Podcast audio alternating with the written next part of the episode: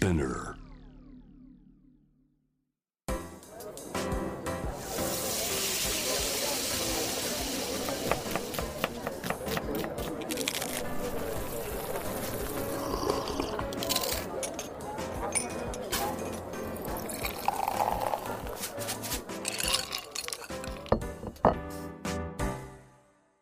アジナ副音声ボイスオブフード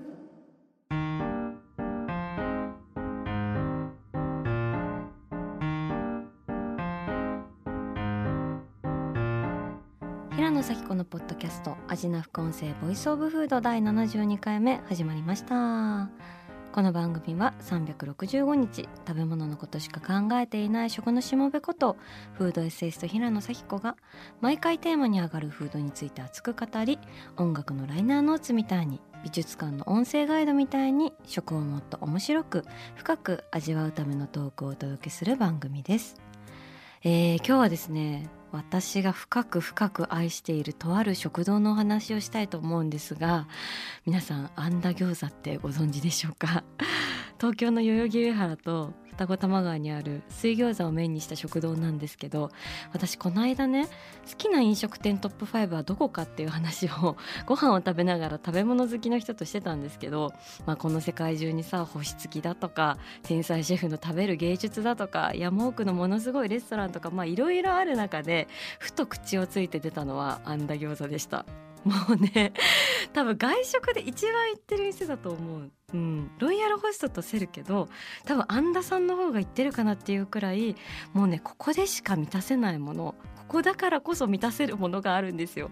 それはね本当に他の誰にもできないことアンダさんだからできるんですっていうね何を言ってるんだって感じになっちゃうんですけど今日はそんな素晴らしいアンダ餃子という一つの王国を作り上げたご店主アンダ優子さんをゲストにお呼びしておりますのでアンダ餃子の魅力とは何なのかをこう知らない方にはあこんな飲食店が世の中にあるなら人生は捨てたもんじゃないかもねみたいな感じでね思ってもらえたらなと思っておりますそれではお呼びしましょうアンダ餃子のアンダ横さんですこんにちはこんにちは。よろしくお願いします。よろしくお願いしますアンダさんだ嬉しいお久しぶおりでもない。この前取材来そうなんていただいて、ですよね。ありがとうございはもうます。私しょっちゅうアンダさんとか伺っていろいろお話聞いたりして、もう私アンダ餃子に癒されすぎてて。なんかアンダさんに会っただけでこう人間が剥がれ剥がれそうみたいな ちょっとよくわかんないですね。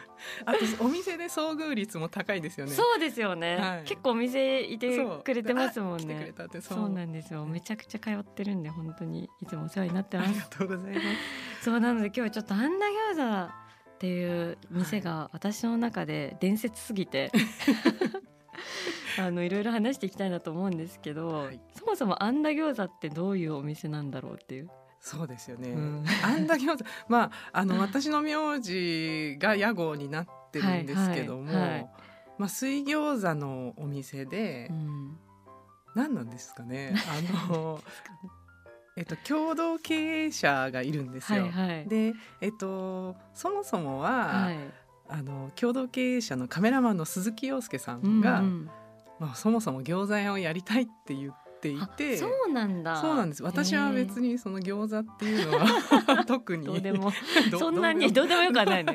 そんなにそいつ餃子の人ではないですね。ちょっとノーマークだった食べ物っていうか。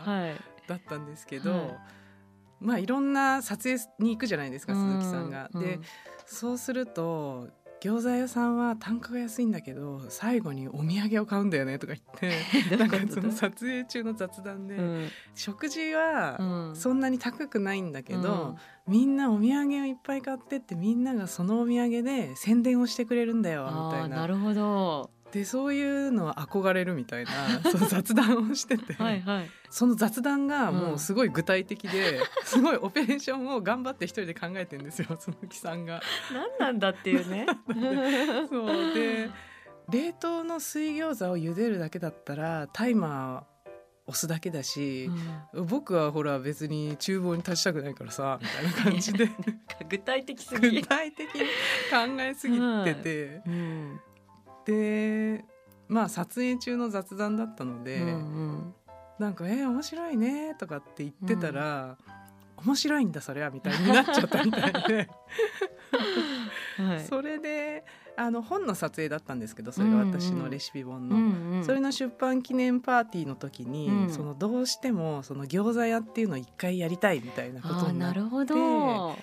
でちょうどそのレシピ本の中にもあの餃子のレシピが載ってたんですよ。へそれが鈴木さんが思うニラとニンニクが入ってない餃子だったんですねたーまたま。なるほどねで。そんなニラとかニンニクとか醤油とか入れたら美味しいに決まってるだろうみたいなその鈴木さんの謎のそのダメっていうその基準があったみたいでいやみんなソウルコの そのマジョリティで満たされて幸せになってるんだけどそれは違うんだ。そうなんですそんなのはそんなそんな上等句は使っちゃいけないんだみたいな自分にそれを課してて鈴チ木さんがチートなんですね。そうなんだ多分ね。そうなんですよ。うんうんうん。だからそうそうじゃないたまたま私もそうじゃないレシピで、はい。その本に載せてたのでなるほど。そう思ってた時に安田さんがたまたまそのそこれだっていうはい。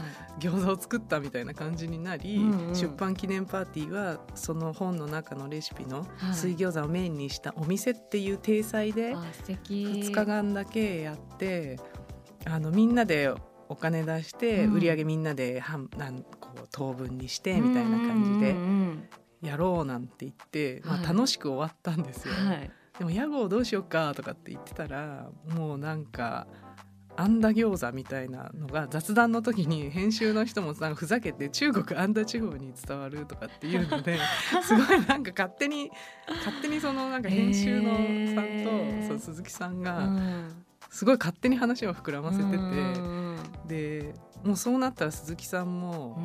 もうあんだ餃子っていう名前でこうハマっちゃって脳みその中で。うん。でそれで結局あんだ餃子っていう名前でイベントやったんですけど、うんなんかイベントが楽しかったから年に4回ぐらいこれからもやろうかみたいに言ってたら、もう2回目で物件を探してきて マジで勇み足勇み足なんですよ。もう止まることはできないみたできないい。そうなんです。誰にももうお金を借りないで自分たちでうん。その出せるっていう人だけ集まってやろうみたいな感じで。あ。でそれが貯金が0円になったら解散ねみたいな。ーなんか気持ちいいですね。気持ちいいですね。その背負わない、背負わないのに。うんプロジェクト。そうですね。はい。うん。はい、それではい。開いたのがいつですか、もそれで開いたのが2012年の4月。うです、10年なんだ、はい全然なんか10年周年とかやってくれてなくないですか？そうなんか大して。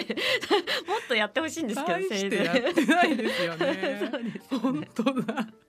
ちょっとじゃあみんなではい。ちょっと私からもおめでとうございます。ありがとうご10周年ざいますそっか、はでもあんだ餃子といえば、うん。助けたい包みたい、はい。あんだ餃子でございますっていう名コピーがあるじゃないですか、はい。レシートとかにもはい。印字されてますよね。はい。私それ初めてレシートもらって見た時に、うってなってしまって。本当ですか？まさに助かります包まれましたみたいな。ありがとうございましたみたいな私それこそ本当になんか上京したての若者全員にはい。あんだ餃子のアドレスを教えたいって思ってるくらい もう絶対あんだ餃子さえ知ってれば生き延びられるみたいな。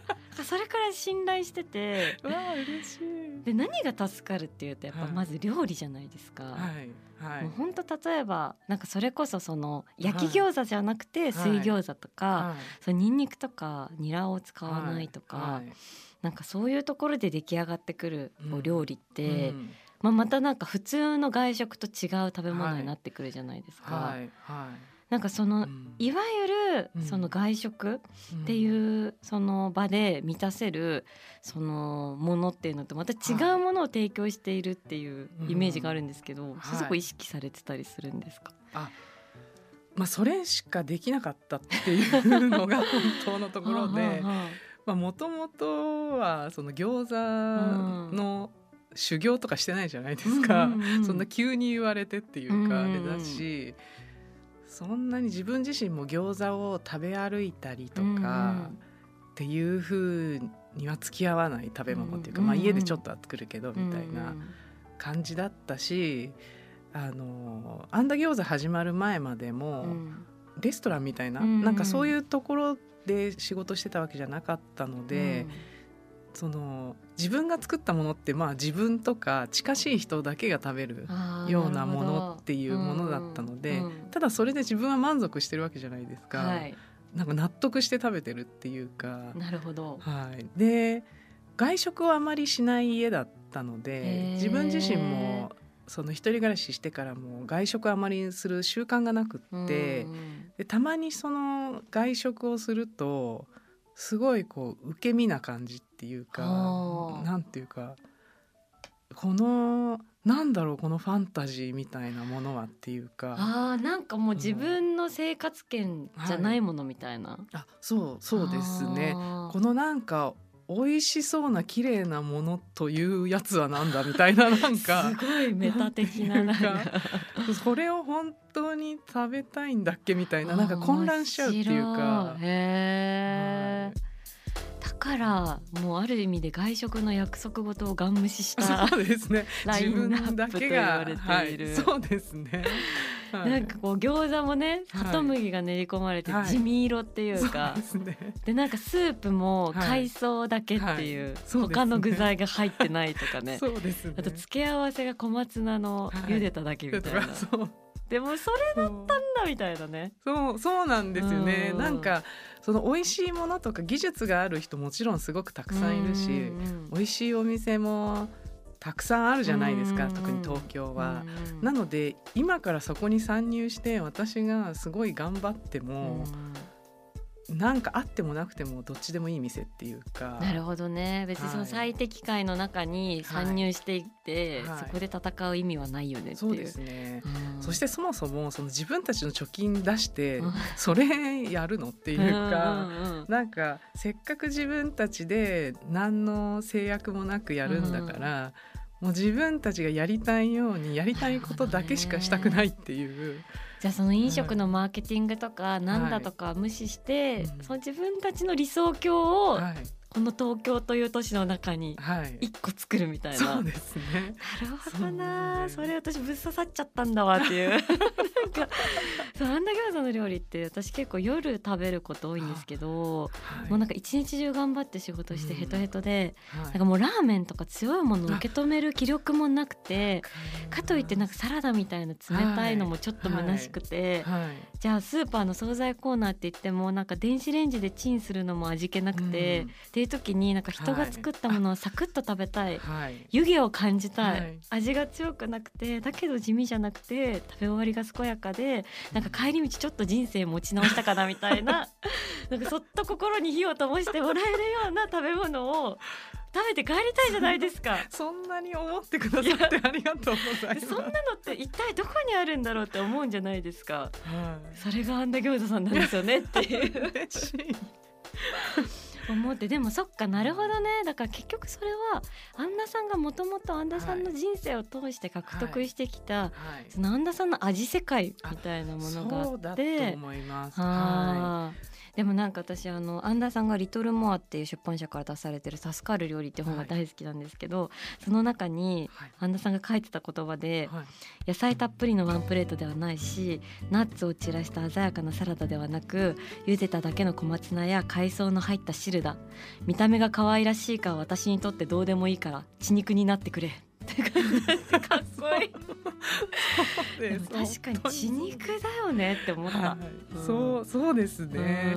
もともと私あの虚弱であそうなんだ、はい、食事療法をね小さい頃してて、でそれでその食材の組み合わせとか調理法とか、うん、そういうものでみるみるねあっという間に体調が良くなったっていう原体験があって。であとそのワンプレートのご飯とかって家で食べてないわけですよ。私昭和生まれなので。いやいや誰も食べてないですよないですよね、はい、なんか自分の文化にないんですよその。あなるほどね、はい、例えば自分だったら確実にこういう店で毎日食べるなって思うものをもちろん出してて家で使うような調味料とか家で使うあの野菜とかっていう感じでやっていて。こういう感じで思う人って自分の他にもまあ少しはいるだろうなっていうか。うそうですね。はい。なんかその誰も取りこぼさない感じというのもあるなと思うしでもなんかじゃあすごい極めて昭和的なというかなんか日本に古来から伝わる食文化とかいうのもまた違って、はい。その異国のスパイスとかやっぱり使われたりとかする、あの味の世界像もすごく好きで、はい。あれってなんかどういう世界像なんだろうみたいな。あの私自身は出身が東京の世田谷なんですけど、もう世田谷でずっと暮らしてたみたいな感じの、何のこう文化交流もなくというはいはかなんですけど、まあなんか今ってあの特に東京はすごくこういろんなところにルーツを持った人もいっぱいいるじゃないですか。はいはいですね。であのそういう人が同じこの場を共有してうん。住んでるじゃないですか。でそれも含めて私たちっていうふうにした時にえー、面白い。なんかうん。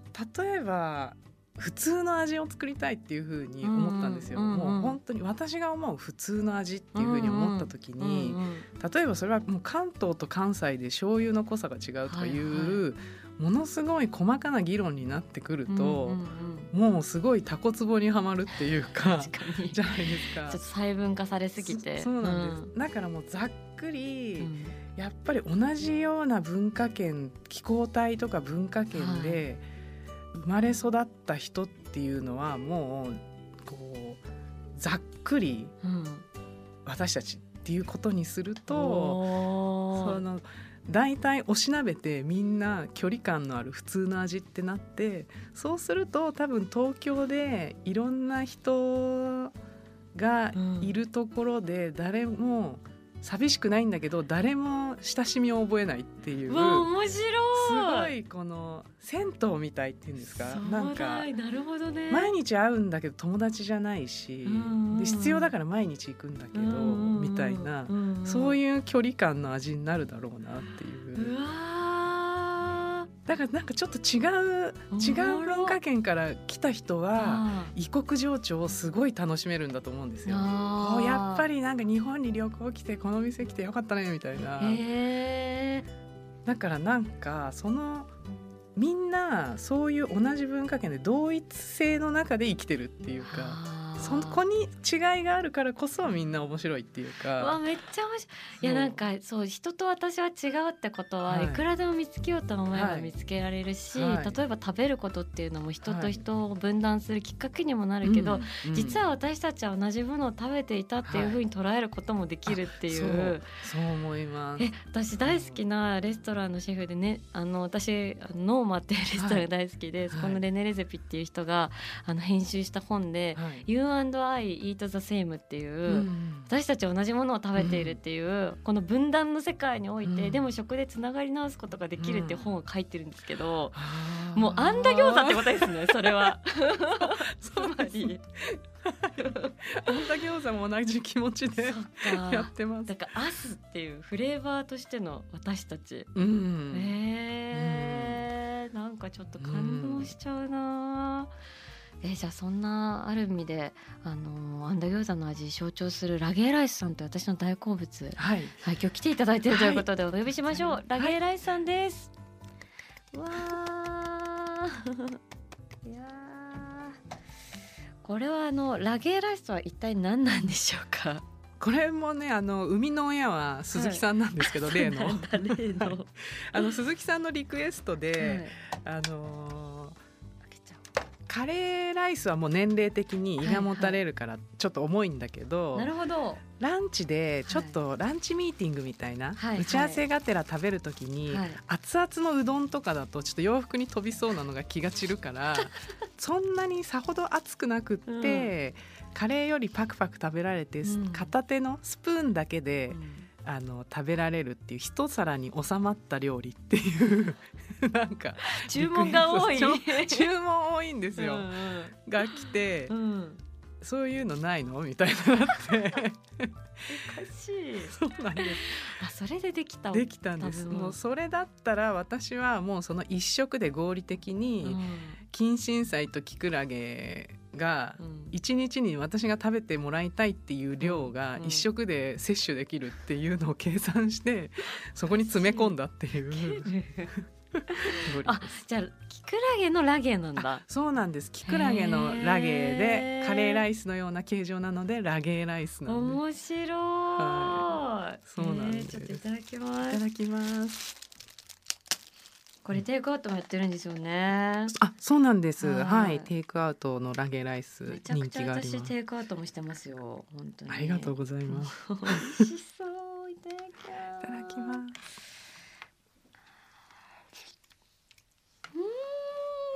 いただきますあー癒される、うん。これなんだよなキクラゲもすごい、あのアンダさんの中ですごい大切な食べ物みたいなんですけど、はい。キクラゲの魅力っていうと？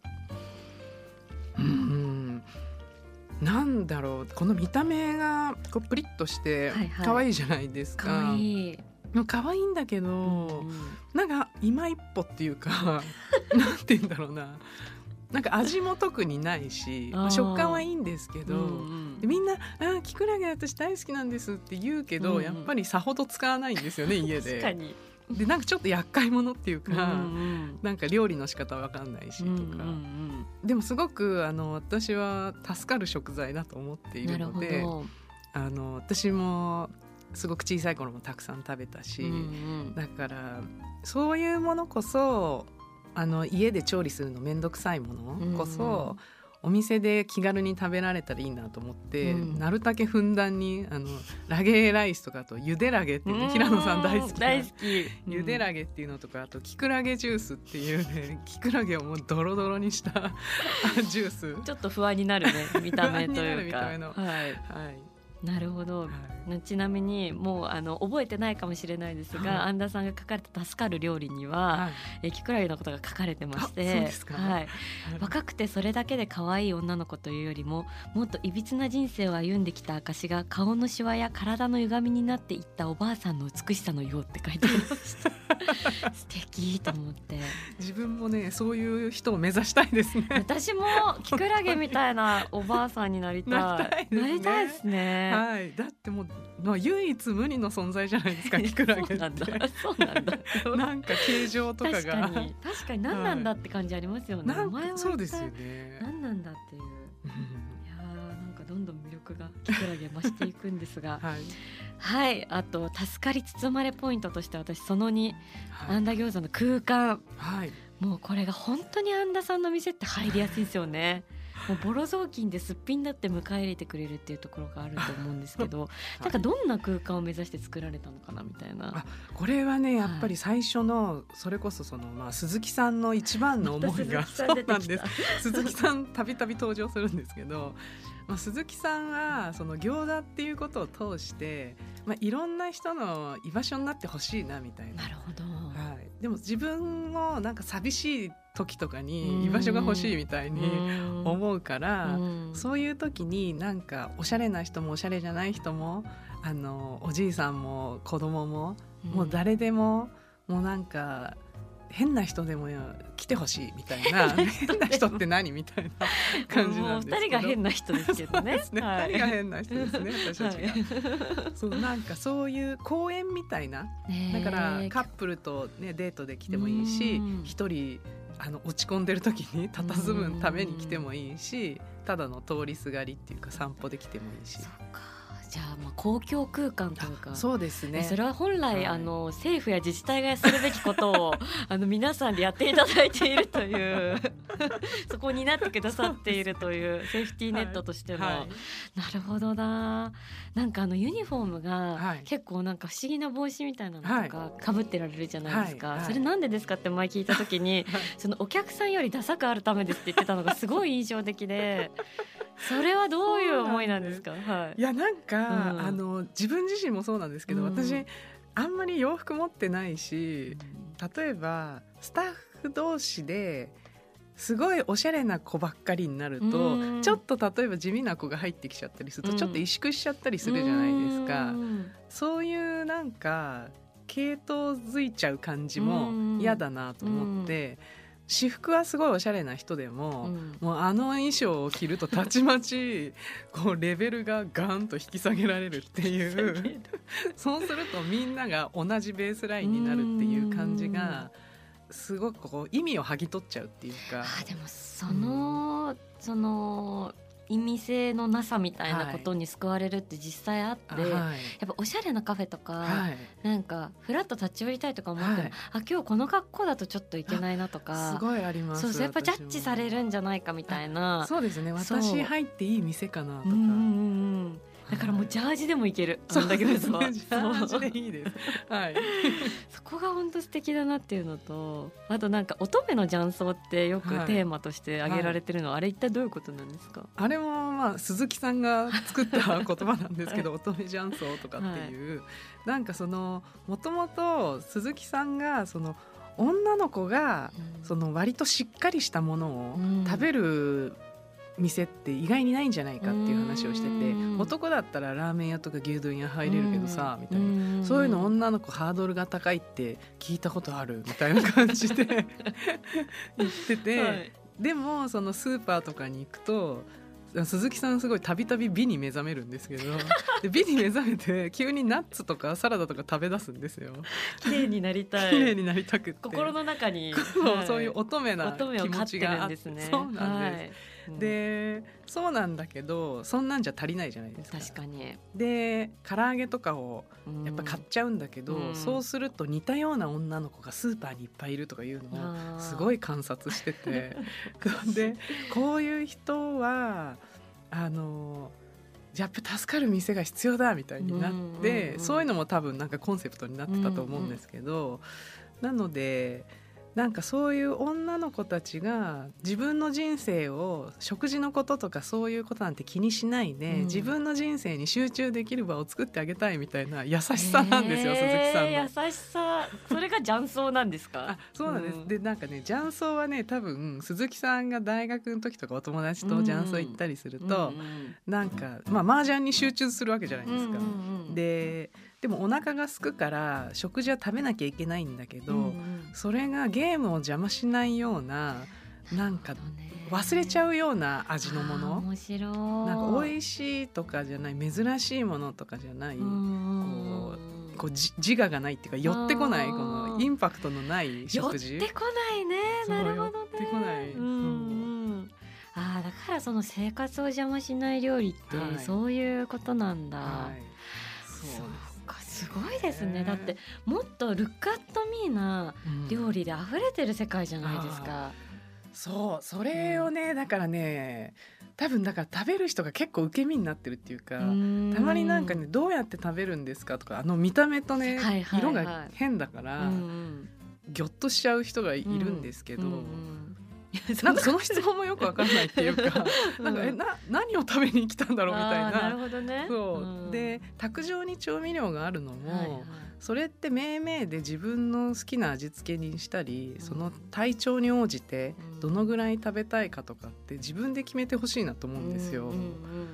なのでなんかそこをこのこういう感じで食べてくださいっていうのって親切なのかなとかうん思ったり、うん。なんか自分の食べたいように食べたいんですよ私は。なるほどね。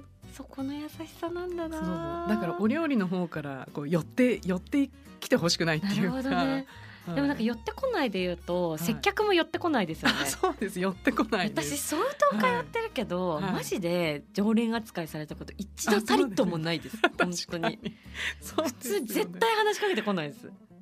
あれってやっぱはい。そういう風にしてるんですか、そうです、うん。なんかね自分が嫌なんですよ。そのなんか今日休みですか？別にそれ聞きたくないでしょみたいなね。聞きたくないじゃないですか。そう。なんかだからあのなるだけ私エスニック料理屋さん行っちゃいますもん。なんかうんねすごいほっといてくれるじゃないですかカレー屋さんとか。おのおのでやりましょうみたいな。いなすごい雑談大きい声でしてるし、うん、確かに中でね。すごい ほっといてくれて、はいわかるな。なるほどな。なんか助かり包まれポイントがね他にもいろいろあの投資営業なのが天使とか冬はあの水じゃなくてお湯が出てくるのが天使とかもいろいろあるんですけどちょっと話が尽きないのでこんなところでまたあの次回も安田さんお越しいただけるということで、はい、引き続きよろしくお願いします。ちょっと最後に聞いておきたいんですけど、はい、その安田餃子という店はなんかやっぱある種のその安田さんのユートピアというかなんか理想郷みたいなものなんだなっていうのを、はい、なんかそう僕実感したんですけど。あうん、うん、そうですね。そのそこに向かってそのまだもちろんね未完成なもうずっと未完ですけどあじゃあもう本当に、あのサグラダ・ファミリア的な感じで。そうですね、はい、はい、アンダファミリアを。みかんのままずっと紡ぎ続けるっていう。紡ぎ続けてんだ、はい、わあそれがたまたまねこの都市の中でいろんな眩しいキラキラがある中で同じ波長を持った人たちにとっての受け皿となっているという、はい、なんか。ありがたいことですそうなんですね。そういうことな、人は一人じゃないんですね。常にね。そうですね。はい。すいません。なんか本当にあのまだまだ聞きたいんですが、じゃあ次回も引き続きよろしくお願いします。よろしくお願いします。そして番組では引き続き皆さんの好きな食べ物のメッセージを募集しています。メッセージを紹介させていただいた方には番組オリジナルステッカーをプレゼントします。メッセージはアジナ副音声のインスタグラムをチェックして送ってください。アジナ副音声は毎週月曜日に配信しています。さらに JWAVE のラジオでもお聞きいただけます。毎週金曜日深夜12時30分から FM81.3JWAVE こちらもぜひチェックしてください。平野咲子が届けるアジナ副音声ボイスオブフード。次回も食べ物への愛を声にしてお届けしていきます。あーお腹すいた。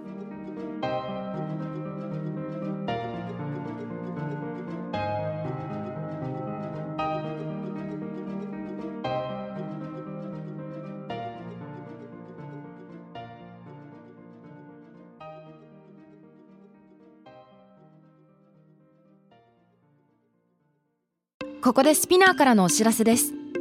スピナーでは企業やブランドの魅力やストーリーをポッドキャストとして制作配信するお手伝いをしております。ポッドキャストを通してお客様とのタッチポイントの創出とエンゲージメントを向上させてみませんか？